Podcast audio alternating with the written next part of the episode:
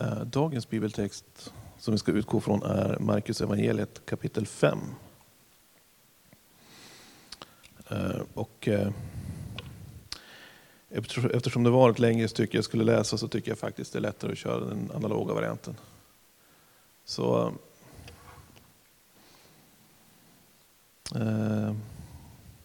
Markus evangeliet är ju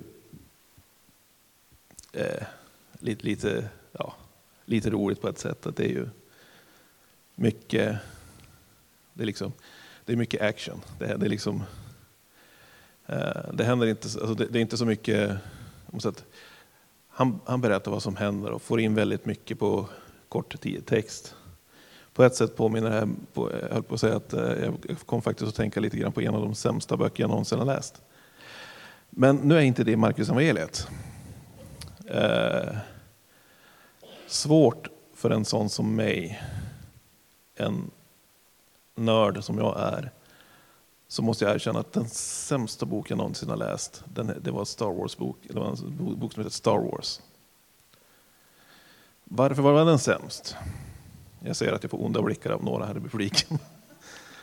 Filmerna, det, det, alltså som sagt, det här handlar om boken som jag läste. Jag vet inte, det finns andra, men, men den boken var i alla fall, om man hade sett filmen så kunde man så kunde man läsa, så, så var boken, boken var i stort sett, om man sett, många, många filmer är ju, är ju baserade på böcker.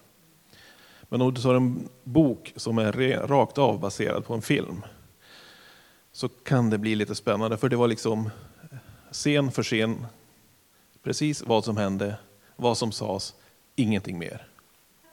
Det är liksom ingen utfyllnad, ingenting. I många, många böcker som man läser så försöker de förklara handlingen lite grann genom att, genom att eh, ge tankar och liksom bakgrund och så här. Men inte i den boken. Och lite, lite så är det liksom också i Marcus evangeliet är väldigt mycket, det här händer. Det liksom, ja. Men det är mycket man kan se, till skillnad från den boken. Så här i Marcus evangeliet så finns det en hel del väldigt fantastiskt innehåll. Men jag ska börja med att läsa Marcus evangeliet i alla fall. Och vi börjar Marcus evangeliet, Marcus evangeliet Markus evangeliet kapitel 5, vers 1. Jesus botar en besatt. Så kom de över till Gerasenernas område på andra sidan sjön. När Jesus steg ur båten kom en man emot honom för gravarna.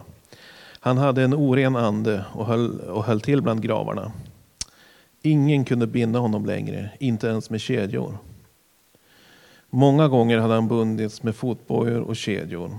Men han hade slitit av kedjorna och brutit sönder bojorna. Ingen var stark nog att rå på honom. Ständigt, natt och dag, höll han till bland gravarna uppe i bergen. Och han ropade och slog sig själv med stenar. När han nu på långt håll fick se Jesus sprang han fram och föll ner mot honom och skrek. Vad har jag med dig att göra, Jesus, den högste Gudens son? Jag besvär dig vid Gud, plåga mig inte. Jesus hade just befallt honom, far ut ur mannen, du orena ande. Nu frågade han honom, vad är ditt namn? Mannen svarade, mitt namn är Legion, för vi är många. Och han bad gång på gång att Jesus inte skulle driva bort dem från området. Där gick då en stor svinjord och betade vid berget. De orena andarna bad honom, skicka iväg oss till svinen så att vi kan fara in i dem. Det tillät han. Och då for andarna, andarna ur mannen och in i svinen. Och jorden störtade sig ut för branten ner i sjön. Det var omkring 2000 svin som drunknade. De som vaktade, vaktade dem flydde och berättade detta i staden och ute på landsbygden. Och man gick för att se vad som hade hänt. Och när de kom till Jesus och såg den besatte som hade haft legionen sitta där, klädd och vid sina sinnen, blev de förskräckta. De som var ögonvittnen berättade för folket vad som hade hänt med den besatte och hur det hade gått med svinen. Då bad man Jesus att, att han skulle lämna deras område. När han steg i båten bad mannen som hade varit besatt att han skulle få följa med honom. Men Jesus tillät inte det inte utan sa Gå hem till de dina och berätta för dem allt vad Herren har gjort med dig och hur han förbarmade sig över dig. Mannen gick då och ropade ut över hela Dekapolis allt vad Jesus hade gjort med honom och alla förundrade sig. Jesus uppväcker Jairus dotter och botar en sjuk kvinna. När Jesus hade farit, farit tillbaka med båten till andra sidan sjön samlades en stor folkskara hos honom, där han var vid sjön. En synagogsföreståndare som hette Jairus kom dit. Och då han fick se Jesus föll han för hans fötter och bad honom enträget. Min dotter ligger för döden.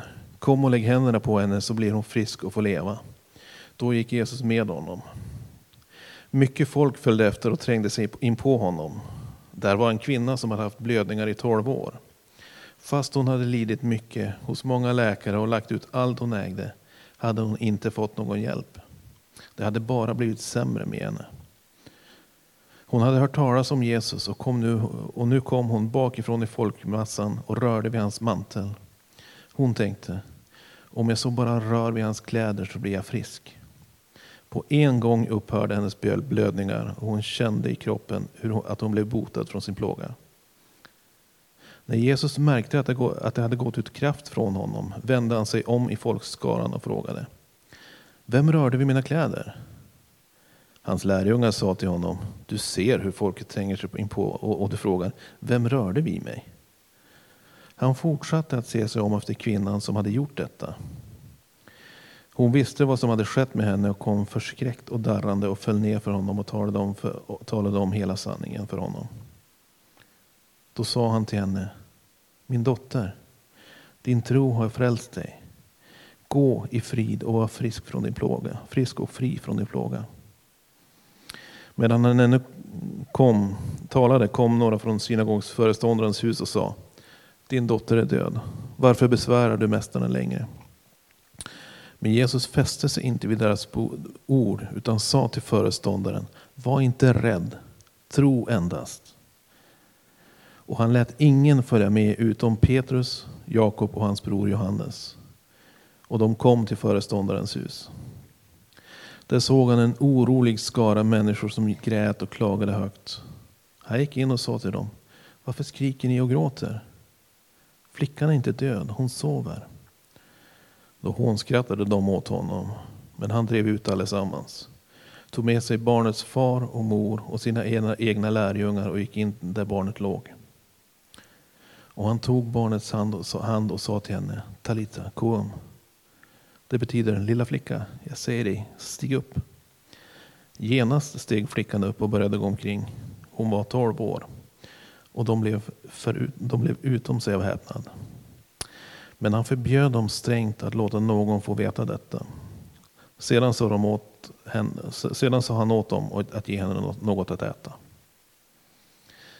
Eh, det är lite grann ett tacksamt kapitel. Eh, om man ska ta, det finns väldigt mycket att, eller, och i just det här kapitlet. Vi har tre väldigt fantastiska mirakler som sker inom, ja, på 43 verser.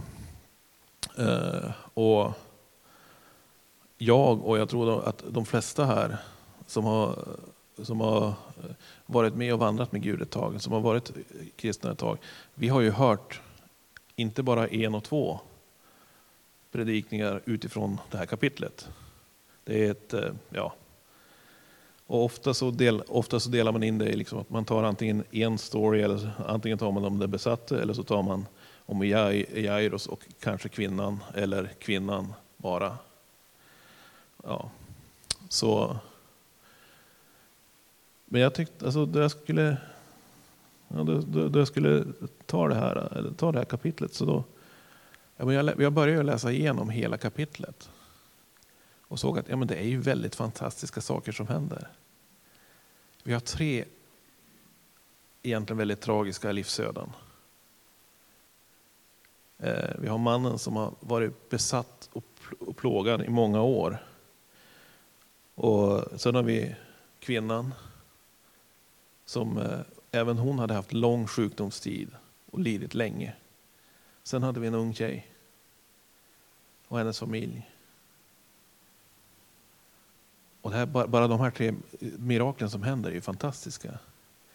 Sen Men då jag läste hela kapitlet och tänkte efter så var det liksom, det intressanta var ju huvudpersonen. Om vi ser på Jesus. För ja, han gör tre fantastiska mirakler. Men inte bara det. För vi ser att det inte bara, han inte bara befriar, helar och uppväcker från de döda. Utan han, han gör mer. För du ser, om du tänker, alltså, man har inte reflekterat så mycket över det, jag i alla fall, men när de här, de här personerna kom tillbaks till honom, alltså när, när, han, var, när han hade drivit ut den eh, legionen, sen det här med grisarna och det här, det, ja det kan man ju liksom fundera över och så här. Eh, det får ni fråga Christer om sen. Då han, ja. ja. Ja, precis. Men de, då, eh, man sätter, de, de som kom för att se vad som hade hänt såg mannen sitta där. Då såg de en man som var klädd vid sina sinnens bruk. Han var kvar, han var omhändertagen. Det var inte bara miraklet. Utan de hade klätt honom, de hade sett till att han hade det han behövde där och då. Sen eh, står det att eh, eh Jesus säger, gå hem till de dina och berätta för dem allt vad Herren har gjort med dig. Och den här mannen verkar verkligen, verkligen ha, ha känt att han hade en stor familj. För han ropade ut över hela, hela, hela området. Det var, inte, att han, det var tydligen många som han såg som det sina där och då. Eh, sen om man ser på eh, den här kvinnan som varit sjuk så länge.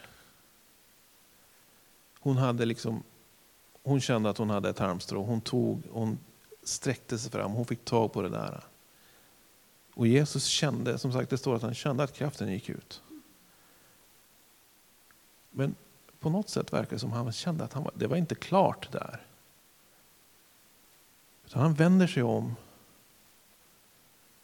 och börjar leta efter den person som hade fått, som hade fått ta del av den där kraften. Han, alltså efter, ja, eftersom, han, eftersom han frågar så, verk, så verkar det som han inte hade riktigt... Alltså, han, Jesus var här som människa, han visste inte riktigt vad det var som hade hänt. Men det var någonting mer. Den här kvinnan. Och som sagt, som lärjungarna sa, det var liksom fullt ös bakom dem, men han ville veta. Och han gav sig inte förrän han hade fått reda på vem det var. För hon behövde inte bara det fysiska helandet, hon behövde någonting mer. Hon behövde den här omsorgen. Hon behövde även upprättelse. Och där och då, då var det det han ville ge henne. Då han säger, min dotter, din tro har frälst dig. Gå i frid och var frisk och fri från din plåga. Han visste att hon behövde inte bara det fysiska helandet. Hon, hon behövde även det från honom. Så, ja. Sen om man pratar om synagogsföreståndaren, där har vi ju flera saker. Där han får, han, han, han får dödsbeskedet. Och Jesus direkt tal, vänder sig om och talar till honom och säger att nej, var inte rädd, tro bara, bara tro. Och sen när han kommer in och eh, eh när han kommer in så tar han med sig familjen in. Och de får se henne kliva upp. Och även där så, visar, så finns det lite saker som jag tänker på. Han förbjöd dem strängt att låta någon få veta detta. Varför då? Ja, kanske för att vi hade en tolvårig flicka här som hade tänkt dig, tänk dig om, om sett, eh, vad skulle hennes liv bli om det pratades vitt och brett? Hon skulle bli den där äh, som, ja, den där upphöjda som, men det, det är inte det en tolvårig flicka behöver. Så, och sen var det något, något annat som han ä, även visste att hon behövde. Hon behövde äta. Så mitt i allt det där, äh, mitt i där, mitt i allt, så är han väldigt praktisk. Ge henne något att äta nu. Hon håller på, om hon inte, om inte annat så håller hon på att svälta ihjäl stackaren. Så då, ja. Så eh, det var lite, i alla fall lite tankar jag hade när jag läste igenom det här kapitlet och började fundera. Så. Och sen lite grann i, som en tangent till det här så eh, just det här att den omsorg och den, den omsorg som Jesus har för alla oss. Så eh, jag har en eh, släkting. Han är, eh, han är, som jag har lärt mig att det heter i Småland, i alla fall på småländska höglandet, så kallar man det för en syssling. Hemma så kallar man det för en tremänning. Och jag vet inte riktigt här i Uppland vad som är... Ja. Men det, det, det är i alla fall det. Eh, han är eh, typ 25 år äldre än mig. Han, så han, är, han är passionsmässig. Och, eh, eh, men han är, eh, han varit, många, under många år har han varit föreståndare i, eh, på, i olika eh, EFS-sammanhang uppe i, uppe i mina hemtrakter. Och ja, Eh, han skriver ibland i, i EFS tidning Budbäraren. Och han, hade i alla fall, han har i alla fall haft en, eh, ett avsnitt, eller så en liten stående eh, ett antal gånger, jag vet inte, som handlar om salmer. Alltså om psalmer ur Svenska psalmboken. För han, han beskriver det lite grann så här att eh, eh, många psalmer, han, är, han säger att han är fascinerad, för det är oftast teologi i koncentrat. Vad som tar en predikant någon, ja, 45 minuter, en och en halv timme att säga, det kan du säga i en psalm på ett par verser eller bara ett par rader. Och, så jag tänkte faktiskt utnyttja det lite grann. Med tanke på just det här om omsorgen. För det finns en psalm, jag tror det är psalm 207 i den svenska psalmboken. Som jag tror de flesta är rätt bekvä, be, be, bekanta med. Och det är nämligen en liten stund med Jesus. Så jag tänkte faktiskt ta och läsa den. Jag, jag stal vad frun gjorde i torsdags. Eh, den talar ju om, ja, ja, jag läser den, det är så bra. En liten stund med Jesus, o vad den jämnar allt och ger åt hela livet en ny och ljus gestalt. När jag är trött av vägen och allt som möter mig. En liten stund med Jesus och allt förändrar sig. En liten stund med Jesus och hjärtats oro flyr och blicken vänder åter från jordens små bestyr till livets verkligheter, de ting som ej förgås när himlarna och jorden av sin förvandling nås. En liten stund med Jesus, vad kraft den har med sig. Vad lust den ger att vandra på Herrens viljas stig. Vad mod den ger att leva och lida för hans namn en ljuvlig försmak redan av vilan i hans famn. Så ge mig, käre Herre, ja, ge mig ofta då en liten stund med Jesus i själens tysta vrå. Mitt hjärtas djupa längtan är denna enda blott. En evighet med Jesus och allt, ja allt är gott.